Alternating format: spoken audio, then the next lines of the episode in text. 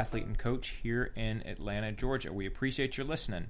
Uh, tonight, as I said a couple of weeks ago, we have an interview with Brad Smith. Brad Smith is a uh, member of the Atlanta Triathlon Club, and he's a leader uh, in the para triathlon movement, uh, both a leader as an athlete, as a para triathlete himself, um, and as an advocate for other people to get involved in para triathlon. Uh, and he has a lot to say about that. So, without any further ado, let's hear our interview with Brad Smith.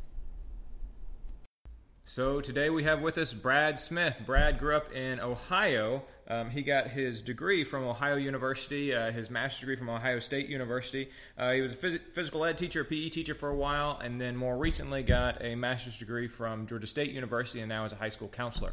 Um, what brings Brad onto our show is that Brad is a accomplished para triathlete, um, and uh, he's going to tell us more about para triathlon and all the ins and outs of that. So, Brad, thanks for being with us. Yeah, thanks for having me.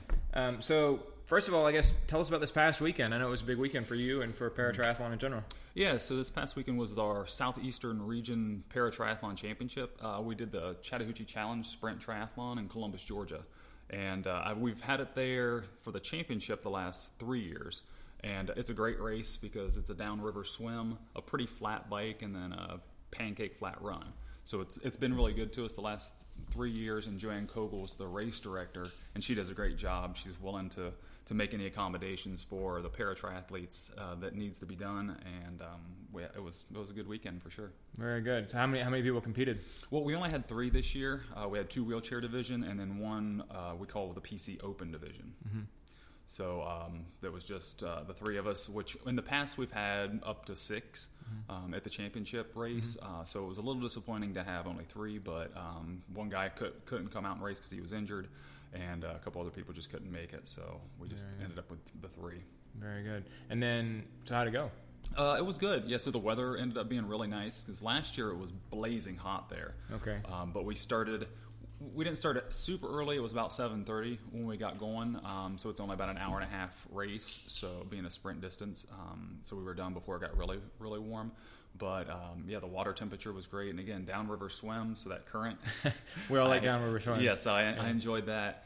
And then out on the bike, it was still still pretty shaded in, mm-hmm. in a lot of part of it, and some of it was on a, a bike path coming back in towards the river, and uh, so that kept the sun off of us. And then the run was in downtown Columbus and uh, it was it was a pretty fast course, so it wasn't like we were out there in the heat for very long. So mm-hmm. it was it was it was a good day for sure. Very good, very good. And they they had they ran your race alongside the able-bodied triathlete race. Is that right? Right. So the way it works is typically the para triathletes start first. Will be the first wave, and then all the able-bodied folks start however the the waves start because in this specific race they do a time trial start okay. so it was probably three to five minutes after we started then mm-hmm. they started the the age groupers mm-hmm. um, and then typically on the bike a lot of them start to pass us because um, for me at least i'm a slower swimmer so some of the age groupers will catch me either in the swim in the water or just early on on the bike and then mm-hmm. throughout the race sometimes you'll have people catching you. And a lot of times on the run, the wheelchair athletes can, can kind of chase down a lot of those runners that, that passed us on the bike. Right on.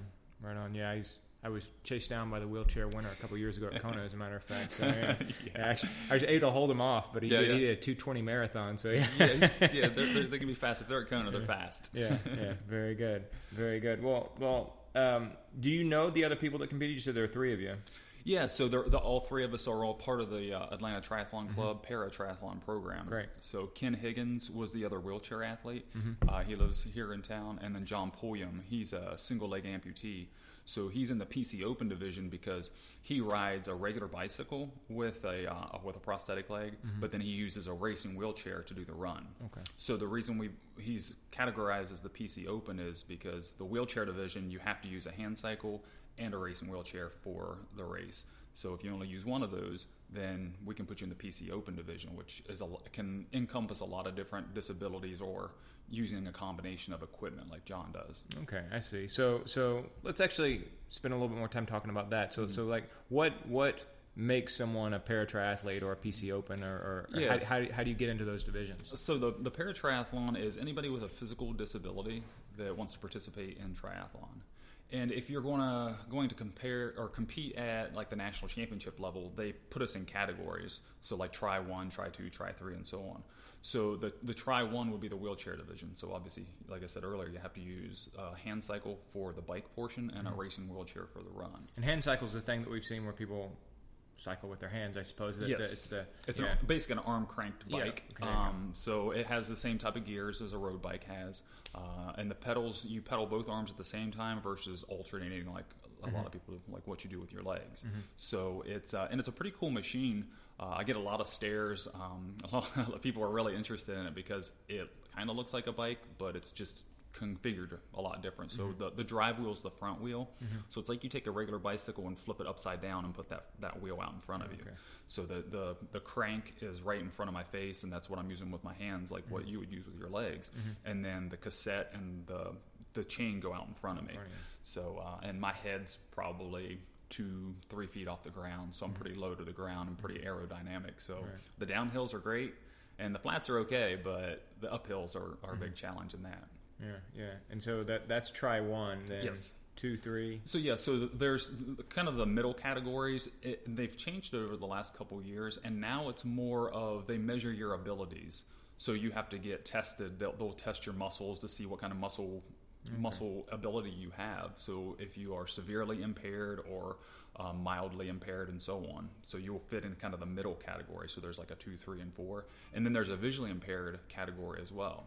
Uh, so, and with that one, they broke it a couple years ago. They broke it up into two groups. So, Vi- and visually impaired is completely separate from the wheelchair categories. Is that right? yeah, so it's so it would be like a, it's just a different Tri number. So Tri one, two, three, four, five. Um, so so we still compete together typically in a race, um, but the visually impaired athlete they would use a guide for that, and then um, they're kind of their own category. So they're competing specifically against other visually impaired athletes. Right.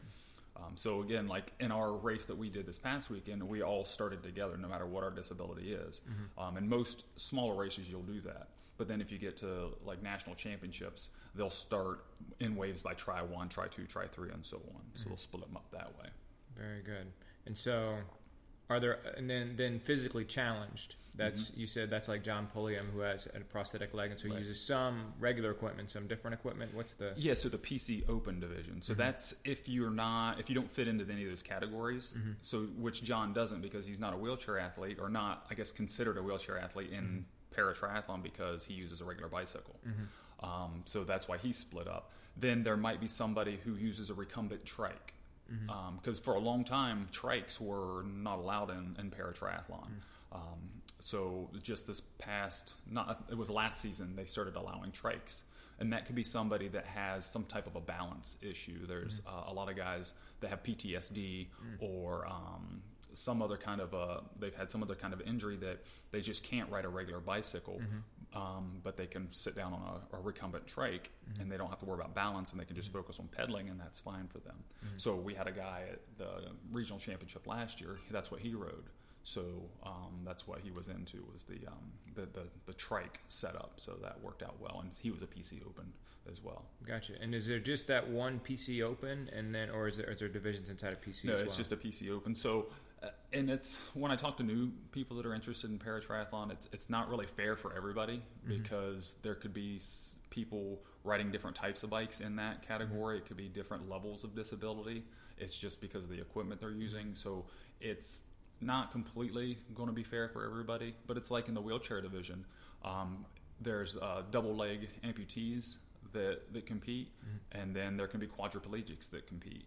So that's those are completely different disabilities, but we all use a wheelchair. So that's the category that we're in. Um, so for me, it's you know it's not going to be fair for everybody, but I feel like uh, for me individually, I like to go out and compete, have fun, and that's my main objective. So um, it is nice to beat people, but you know it's not necessarily going to be fair or a level playing field for everybody. yeah, it's just a little bit more complicated. Yes, Yeah. yes, uh, yeah, within the disability sports So, stuff. if, so somebody who's a amputee, then, because you just mentioned Mm-hmm. that, somebody who's a amputee, depending on whether they use prosthetics or a wheelchair, would determine what division they're actually in, whether they're physically challenged or if they're or if they're in Tri one of the wheelchair divisions. Right. So again, if they if they use wheelchair hand cycle in a wheelchair, like um, Krige Schabort, he's uh, from Rome, he lives up in Rome, Georgia. Mm-hmm. He's the one, one of the ones that has done Kona. He he'll be going to the Paralympics this year, representing the U.S. Um, so that's exciting. But he's a double leg amputee. But he, uh, since he uses wheelchair, he's in the wheel, the Tri One division. Mm-hmm. But then there might be somebody that's a double amputee that has prosthetic legs that rides a regular bicycle, Like Scott like Scott Rigsby. So he would be uh, like a PC Open division um, potentially. So uh, it again, it depends on the, the level of disability. So they may categorize him in Tri Three, for example, if he has severe disability. Mm-hmm. Um, but if not, then he could be in the PC Open division. Gotcha. Something who, like that. Who who does that testing? Yeah, How so that- how does that USA? USA Triathlon does the national testing, and then like ITU, they'll they can there can do you can do some um, like worldwide. Like if you're going to compete in the, the ITU races as a para triathlete, then then you have to get categorized through them as well. I gotcha. But yeah, it's like a national organization that does that. And they and they have I, I presume of course they have standards around like like what you're capable of doing and all that Mm-hmm. Sort of thing. And so, um, okay. And so so to be, let's see, I can't think of exactly the, the, the right way of phrasing this. Maybe you can, but it's a question that's sort of lingering, and I don't want to just leave it out there. So, let's say that I, um, who fortunately don't have any disabilities, I, I, let's say that I decided I wanted to w- race in the wheelchair division. Mm-hmm. Um, even though I don't have any disabilities, even though I, I, I um, could run without a wheelchair and I could cycle without a hand cycle, Mm-hmm. Right. could I do that? Um, I think you could, like at a local race, um, at like a national championship. I don't think that would be allowed because again, they measure your level of ability Right. versus disability. But I think uh, at a local race, you could probably do something like that. Because I know I have some people that are interested in doing a triathlon with disability, but they want to use a flotation device, for example, uh, for the swim, and you can't do that at like the national championship level. But if you do at a local level, you can be in considered that PC Open division for just the results, really. Because most people that want to do it, they don't care about the results or beating people. They just want to compete in a triathlon, Sure. which is great. So, so what what I do as as the person, or I guess kind of the liaison that talks with the race director, um, as long as that flotation device or whatever it is the person wants to use doesn't cause an issue of safety for the individual or for other athletes, then we can do it. So if it's wearing a flotation device or wearing a um, wearing a wetsuit, because for the wheelchair division you can wear a wetsuit at any water temperature, but the other PC or the other um, para triathletes they can't wear a wetsuit at every water temperature. So it's that one's kind of a a, a weird one too. Um, it helps us float as a wheelchair division Right. athlete. It helps me float. Um, but if an athlete that's not a wheelchair division person wanted to wear a wetsuit and it's not normally legal, you know they could, and it's just like what able-bodied folks maybe they don't show up in the results or or something like that. So there's there's ways to for people to compete at the para triathlon with um, some modifications that typically would not be allowed at like national championship type stuff, but we can allow it as long as it's if, as long as it's safe for that individual and the other participants. Gotcha. And then you mentioned PTSD a few minutes ago, Mhm. and so so do, does the physically challenged division, or perhaps some of the accommodations that you were just talking about, um, can those be extended to people with PTSD or, or even things like autism or something like that? Yeah, so um, I don't think necessarily just specifically with PTSD or autism, but if there's a physical disability along with it. Um, Okay. Because usually with a um, with PTSD, for example, some of the um, some of the, the folks coming back from the military having issues with that. If they have something so severe that PTSD might be part of it, but if there's something else that's causing balance issues, mm-hmm. or if they have other kinds of injuries coming back, then then they can be categorized. But I, I guess I can't, I wouldn't say no to PTSD as as specifically as a dis, the physical disability that can be categorized because you would have some type of limitations. Mm-hmm. But I don't know the specifics of how they measure that. Like Right. I know there's at least one physical therapist and a couple other people that, that are in the room uh, because I've been categorized at nationals before. So I don't know what specifically they would look for in an athlete that's uh, with a different disability than what I have. But I, I would think there may be something if the, the person physically mm-hmm. couldn't do something like Yeah. again. It seems like balance would be one for some of the folks um, because I know one of the athletes that that, uh, that we've competed with before at, at Columbus, the, the race we just did. He's been there before. Uh, I know his balance wasn't that good. That's why he used the trike. and he used a cane to walk. So I don't know what other disabilities he had along with the PTSD, but I know that was something that Yeah. that was causing some issues Yeah. for him. and certainly a lot of a lot of issues that, that are born out of warfare could could bring PTSD with them. Yes. Yeah. Right. So you mentioned a second ago that, about liaising with uh, with Mhm. with race directors. Right. Can you talk a little bit about that and sort of what you do and, and that sort of thing? Yeah, so I know when I first started um, at race, just doing wanting to do races, it became a point where you, you just had to figure out what races you could do. So now what I do is reach out to race directors and ask them if they if they think their race is wheelchair friendly. Because again, being a wheelchair athlete, that's my number one thing. Because if a wheelchair athlete can do the race, then typically the other athletes with physical disabilities can do it. Hmm. Um, because just having the wheelchair accessibility or the ability to carry somebody out of the water and, and things like that. Um, so I, I look at that, and because a lot of races are not wheelchair friendly. Whether that's having a, a huge steep hill that you have to run up out of the water, mm-hmm. so it would make it difficult for somebody to carry an athlete out of the water, or if the the big thing I come across is the run. A lot of times they'll have sand or dirt or gravel or grass that just doesn't make it safe or easy for a wheelchair athlete. But some of those races, uh, like the John Tanner Sprint Triathlon, uh, John Pulliam does that run in a racing wheelchair. So um, so it can be done. And there's some off road in there. Yes. There's a lot of off road in there actually as I think about it. Yeah, there's some grass and some some Yep, there Yeah. is. But he does it in a racing wheelchair, so You so it, so it can be done. So what I do is I'll reach out to the race director and ask him ask him some questions. Um, and a lot of times I like to go out and see the race course if I can. Um, I, it doesn't always happen, so sometimes you just have to take their word for it. But it's difficult because sometimes people think, yes, it, of course you can come out and do it, and it's not really that wheelchair friendly, or they think, oh no, you're in a wheelchair, there's no way you could do this race, and it's actually not that big a deal. So it, it's hard just knowing the, the person's perspective on what they think disability is and what they think wheelchair accessibility is. Um, so that that's the challenge as kind of the um, I guess kind of a lead person and at least throughout the southeast is to trying to figure out what races are wheelchair friendly and then kind of ad- advertising those to folks that would want to compete in those races. Because right now, a lot of the ones I've done are just here in Georgia, so I'm trying to reach out and then find some in other states in the in the southeast to try to either race them myself or talk to people that have raced them and see whether they are paratriathlon friendly or and or wheelchair friendly. and then and then once you find a race or a bunch of races that Mhm. are wheelchair friendly and and, and para, paratriathlete friendly, uh, then what? And can do you kind of put out the word, or I, I know that you compete in them, of course. right, but, right. But, but so for the last couple years, I've, I've created a, a series, like a paratriathlon series. Oh, okay. But it was difficult because only a few people show up at each race, or there might be one race where I'm the only person there.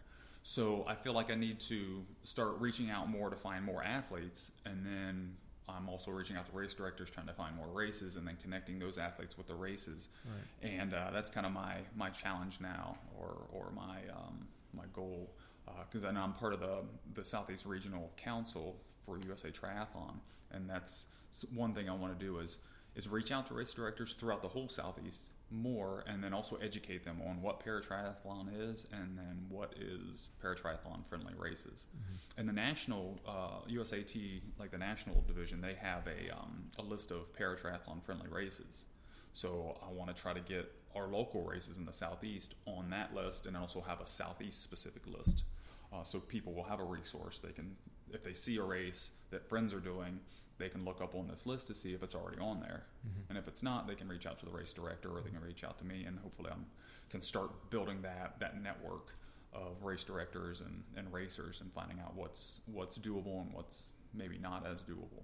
Very good. So, so race directors and racers. So you kind of ha- you, you you get the races that, that, that work for you, and then of course the other side of that coin is is getting the people to come to the races. So you, you try and recruit more Mhm. athletes and, and more people to get into triathlon and to paratriathlon. Can you Right. talk a little bit about that? Yeah, yeah. So we, my wife and I, we started the the Your wife, your wife, by the way, is Carrie Smith, who Yes. was the physical therapist extraordinaire that we interviewed a few weeks ago. So, so uh, it's like the Smith Show. Anyway, keep Yeah, going. yeah. so yeah, so Carrie and I started the paratriathlon program within the Atlanta Triathlon Club, which we wanted to do that and have a have a place for able-bodied athletes and athletes with disabilities to train together and to race together because I feel like that's a that's a great community. I didn't want to have them separate, you know, have our own club of paratriathletes and do our own thing because I feel like part of racing is is that social aspect, and I didn't want to just hang out with people with disabilities.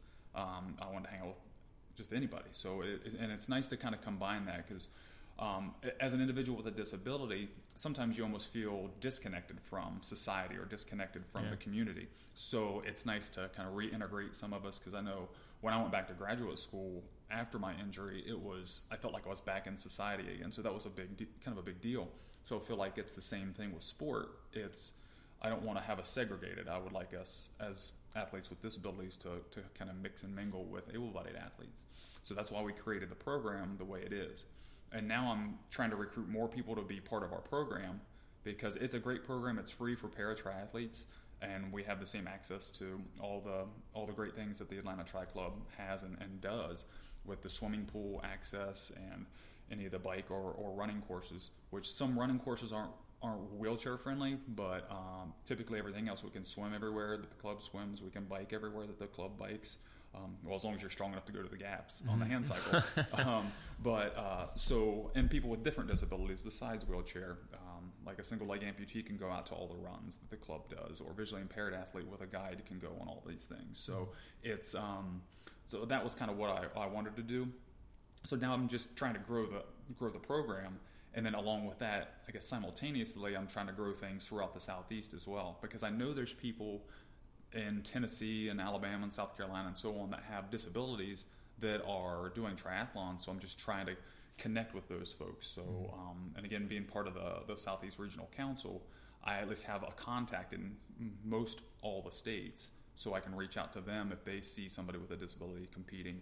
Uh, maybe I can try to get in contact with that person that way, and just again trying to create a net or a network of, of information for people so we can educate the, the athletes, the race directors, um, and everybody involved. And that's also another thing I like is when we're out competing, sometimes people see us and they're like, hey, I have a brother or a cousin or an, or an uncle that has a disability. How can he get involved with this? And that's another big thing that I really like that grassroots competition versus going to big national races. Um, the national races are, are great, but I really like doing that local stuff. So we can be more visible when people can see, hey, so this guy's in a wheelchair, but he compete can, can compete, or this person has only has one leg, and look at them swimming faster than I do.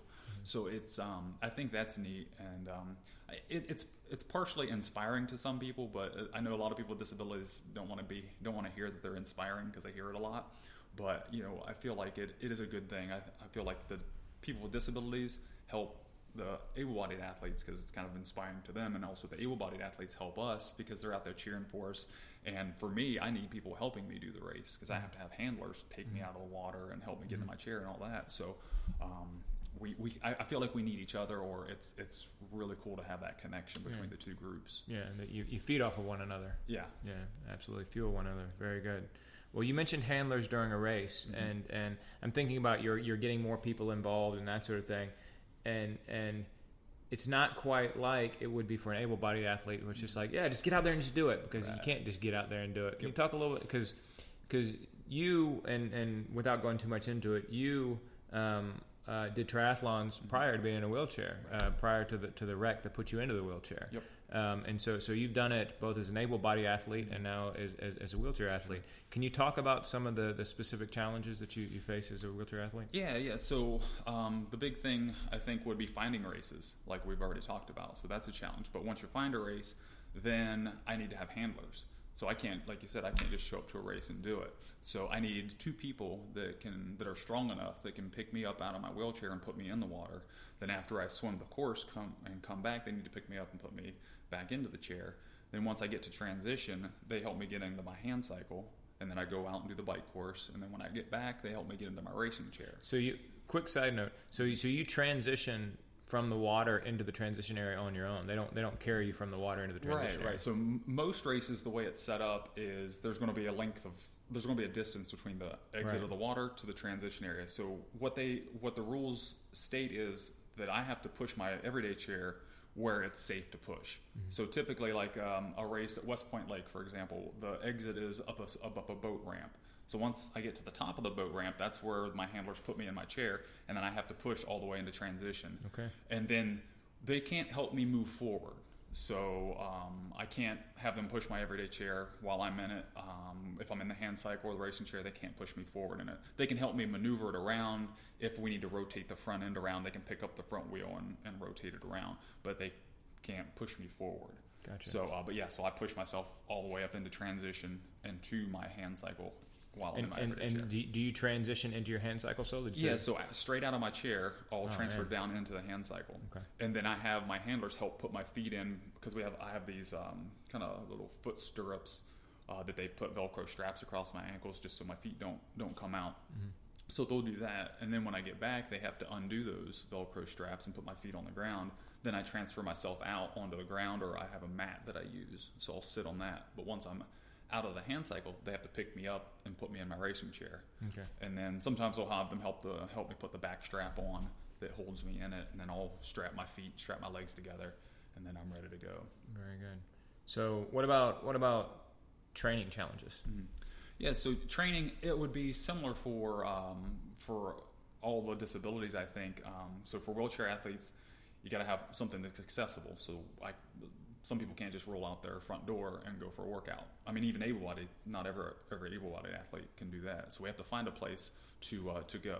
Um, we have to be able to transport our equipment. So again, if it's if it's a hand cycle in a wheelchair, a racing wheelchair, then you've got to have a vehicle big enough to do it, or somebody else can kind of help you do that. Um, then a lot of us need help. So for me specifically, I still need help strapping my feet, and I can't. Some wheelchair athletes can reach down and, and throw their legs into those foot stirrups, and uh, I just haven't been able to do that. So I need somebody to help me do that. Um, for my racing chair, getting in it, I get in from the back side of the racing chair. Um, so and it's it's pretty tippy, so it's real heavy in the back, light on the front. So if I'm jumping in the back, it's going to pop a wheelie. So I like to have somebody hold the front end down. Um, but I did come up with something where I can. It's kind of a little contraption that I created that can go in the hitch of my van, so I can put the front wheel underneath that. It's a piece of PVC pipe, so I can put my front wheel under that and get in the chair by myself. Um, but typically, you wouldn't want to have somebody with you. Right. And then if it's a And that's just to go out train. that's just to go out for a push. Yeah, Yeah, yeah. Um, and if you're a visually impaired athlete, you need to find a guide. You can't just go out by yourself. No matter, even if you have the live in the best location, you're not necessarily going to be able to run right out your front door or ride your bike right out your front door. You need to have a guide with you, and then you also need a tandem bike for a visually impaired ah. athlete. So if you don't already have a tandem bike, you need to figure out how that's going to happen. Mm-hmm. So, so there's the equipment need for athletes. So if you don't already have it, who can you borrow it from, or how can you purchase that? Uh, and then once you have all that, it's how do you get that equipment someplace, mm-hmm. and then what places are available for us. Um, because I know some people are a little leery of riding a hand cycle or pushing a racing chair out on an open road.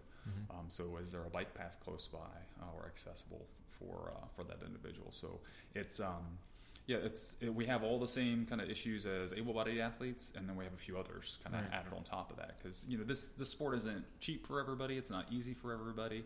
Um, but then we have those kind of extra layers of Right. challenge as well. Right. Very good. Well, you were an exercise physiology major and a PE coach. Is is there um, is the physiology the same when it comes to training? Um, I mean, do, do you do you try and go about doing the same things when you're training yourself that, that I would be going about doing when I'm training myself? Yeah, I mean, we it's pretty much it's very similar. Um, I couldn't say it's the same, and then from disability to disability, it would be different. Um, and then people's experiences with with sport and training as well, because I know some athletes or some people were not athletes before their injury or their disability, and now they are. So they may not be used to pushing themselves, um, or you know, when something hurts, they're not sure if it's pain or discomfort or just pushing hard. So, um, so I think that's a, a, a kind of, I guess another layer of it. But for me, I, I train just like I did before. Um, so I can do you know go to the track and do track workouts, or just do interval work, or ride the trainer. Um, I have a set of rollers for my hand cycle or my racing chair, so I can push my racing chair indoors. And I basically do like a like a, a spin workout, a spin studio type of a workout um, for when I'm pushing my racing chair Yeah, indoors. I've, I've, I've been with you at the at Energy Lab Oh, at the right. spin studio when, Mhm. when you were in a CompuTrainer next to me and I was yeah, and the CompuTrainer was just on your front wheel and Yes. mine was on my back wheel. So Mhm. yeah, yeah. Mm-hmm. Yep. So I can do the exact same workout that you're doing uh, in my hand cycle. and you do. yep. Um, and so, so, so generally speaking, physiologically, the, the, the things that you're trying to accomplish with your workouts are, are the same as the same sort of things I'm trying to accomplish with mine. So yeah, because again, people with different disabilities may be a little bit different, but um, for, for me specifically, right, I'm doing the doing the same things that you would be doing. Very good, very good. And then, do you do you get this ultimately the same sense of satisfaction out of doing it now that you did before? Yeah, I do. That's why I tell people it's. I mean, obviously a little different now, um, but I was an athlete before, and I knew I wanted to continue to be an athlete afterwards. So. Um, but yeah, it's like that accomplishment because I was an I was an age grouper before, so mm-hmm. it wasn't like I was an elite athlete and now I'm not, or I was not an elite athlete before and I am now. So I feel like I'm kind of in that same category almost uh, where I'm just like an age group or going out trying to beat people that's in my in my own group. So like this this weekend, I was trying to beat Ken because he's in, he's in the wheelchair division with me. So he was the guy I was gunning for. So John is a PC athlete but he's in a different division, so it wasn't as you know. I still wanted to beat him, you know, because you know we're friends and we like to compete. But to say um, nothing of all the the, the able-bodied triathletes you wanted to beat as well, right? Sure, right. So, right. so you know, I just and so for me, I, I, like to go as fast as I can and try to beat my times from previous years. Mm-hmm. Um, but if there's somebody else in in that in that race, like if I'm doing a 10k and just pushing my racing chair, not doing a triathlon, you know, I want to beat all the wheelchair athletes um, and, and, also try to beat my fastest time at the 10k distance. So that's that's typically the goal. Um, Sounds familiar. Yeah, yeah, yeah. So it's no. so I'm not too worried about the, the able-bodied folks, um, but yeah, it's uh, it's more like for me, I'm more internally motivated. So I'm trying to compete against myself, beat times that I've done in the past, or or do something better than I've done in the past. Mm-hmm. So that's kind of so it's similar, I think that that I was before because when I was an able-bodied athlete, I, and again, I was just out there trying to win my age group. Mm-hmm. That was that was the goal every race. So. And that's still your goal now. Yeah. So so yeah, my goal now is just going out and uh, again trying to compete and enjoy it and have mm-hmm. fun and go as fast as possible. Mm-hmm. Uh, and but then really the big thing I want to accomplish is getting more people into the sport. Mm-hmm. And I feel like going out and racing and pe- other people seeing me, I think that will help. Absolutely, and, that, and it sort of fuels your competitive fire, and you can get more people on the line, potentially more mm-hmm. people to push you to higher yeah, levels, right? Exactly. That's that's very cool, as a matter of fact. So very good. Well, with that in mind, um, I know you have a paratriathlon camp coming up at the, yep. the end this month. Tell us about that. Yeah, so July 30th and 31st, we have a paratriathlon camp here in Atlanta. So it's going to be the Atlanta Triathlon Club along with the Shepherd Center is is organizing this and I'm, i guess I'm kind of the lead of that camp. So on Saturday, the 30th, we're going to be at the Shepherd Center all day. We're going to do everything indoors and real controlled. So we'll be, do three stations. We'll have uh, a session in the pool, then we'll transition to a session on the bike. So whether that's riding a, an upright bicycle on a trainer or riding a hand cycle on the trainer, and then there we'll have a station for the run. So the wheelchair athletes will push a racing chair on rollers indoors um, if there's single leg amputees or other ambulatory athletes, we have treadmills, an indoor track, or just running up and down the basketball court for drills if that's what we want to work on.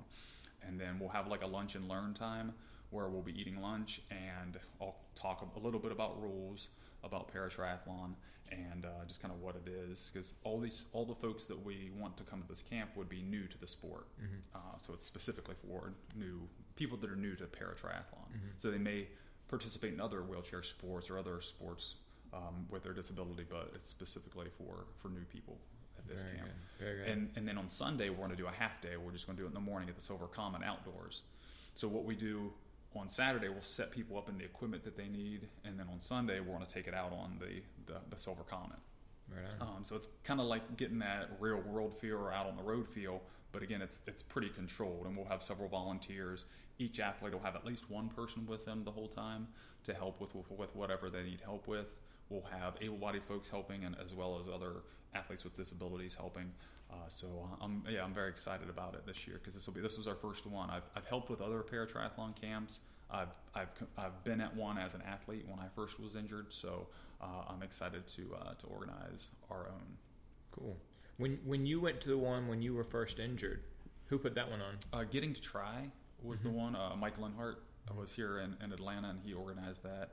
And yeah, it was great because it was the the summer. I got hurt in June of 2010, so it was the following following year that I went to his camp, and uh, then the following year, and since then I went to uh, the camp as as a mentor or a coach mm-hmm. um, mm-hmm. for several years because he did, he didn't have one last year, and then he's up in Charlotte now. Mm-hmm. Uh, so um, he doesn't put the camp on here in Atlanta anymore. Mm-hmm. But uh, it was fun for, for several years to, to go back and, and help other athletes. Absolutely. Very cool. So if somebody wants to take part in the camp, what do they do?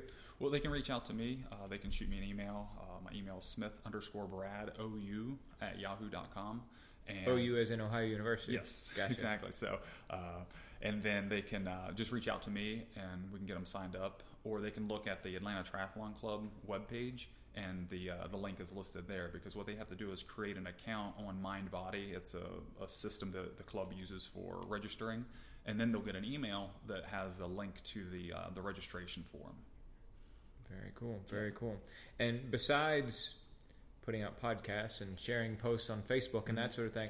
What what are and not just specific to the camp, mm-hmm. but but are there things that that able-bodied triathletes uh, that want to to help get more people um, uh, into the sport? Are there things that we can do as well? Yeah, I just what I always ask people if you know somebody that has a physical disability. Um, check with them to see if it's something they'd be interested in. And it could be just one of the sports because, uh, as most triathletes know, you can do relays. Mm-hmm. So I know a lot of people. Relays are, are fun. Yeah, yeah. So so yeah. a lot of people are really f- scared of the swim, especially if they're a wheelchair athlete or like for me having a spinal cord injury since you can't kick your legs, it can be a little scary to be in the water. So I understand that. So I encourage people to say, hey, if you already push a racing chair and you could probably ride a hand cycle, then come on out. Or we can do a relay, or you can do the two and just do a duathlon. Mm-hmm. Or if you, I have a, another person that's part of our club who does not do the run part, but she'll swim and she'll do a hand cycle. So she just does the aqua bike. Um, so I, I, encourage people to know that you can do one of the three sports, you can do two of the three, or you can do all three.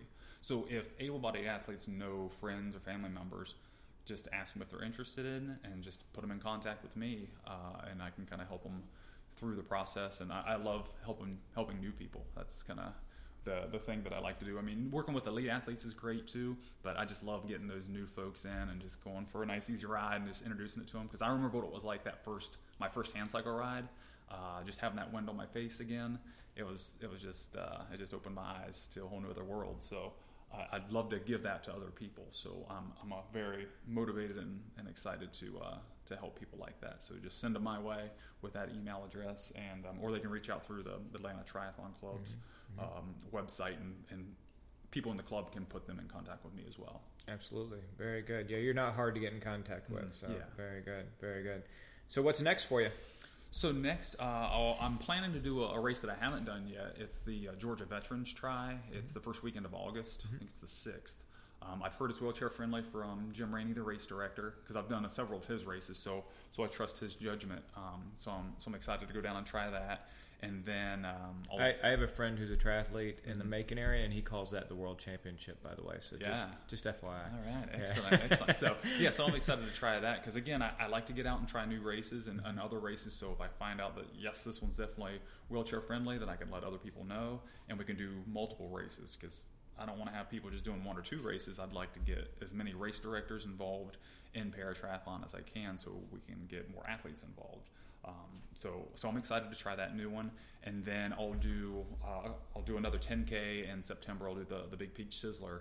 Mm-hmm. Um, I really like that race. That's on Labor Day, mm-hmm. um, so I'm excited to do this. So those are the next next two, and I'll probably do a couple in the fall, a couple other races, maybe a marathon in the fall. Mm-hmm. So um, I got a few things on the calendar. You done a marathon before? Yeah, I've done one in my racing chair. Mm-hmm. So and I've done two in my hand cycle. Mm-hmm. So um, I, it, it, would be really cool to be able to qualify for Boston mm-hmm. in my racing chair.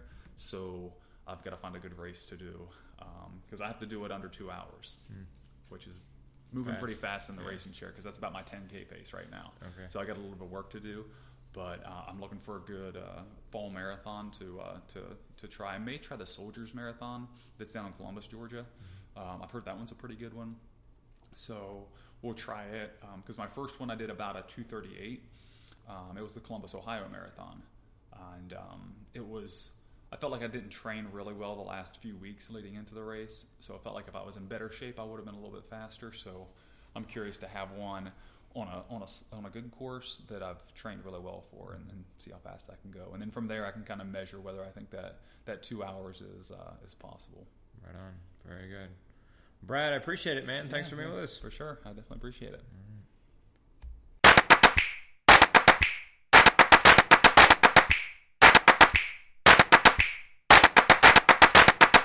And there you have our interview with Brad Smith. Thanks for listening to it. I hope you found it as interesting as I did. Uh, if you have questions for Brad, please be sure to send them our way. For that matter, if you have questions about anything else that we talk about on the podcast or things you would like to hear us talk about on the podcast, send those our way too. Uh, you can find us on Twitter at Pleasant Podcast. You can find us on our blog at mostpleasantexhaustion.blogspot.com, or you can hook up with us on Facebook at facebook.com slash pleasant podcast. Uh, also, don't forget to check out our sponsors. First is ITL Coaching and Performance at itlcoaching.com. Uh, you can find them on Twitter at ITL Coaching uh, and on Facebook, facebook.com slash ITL Coaching and Performance.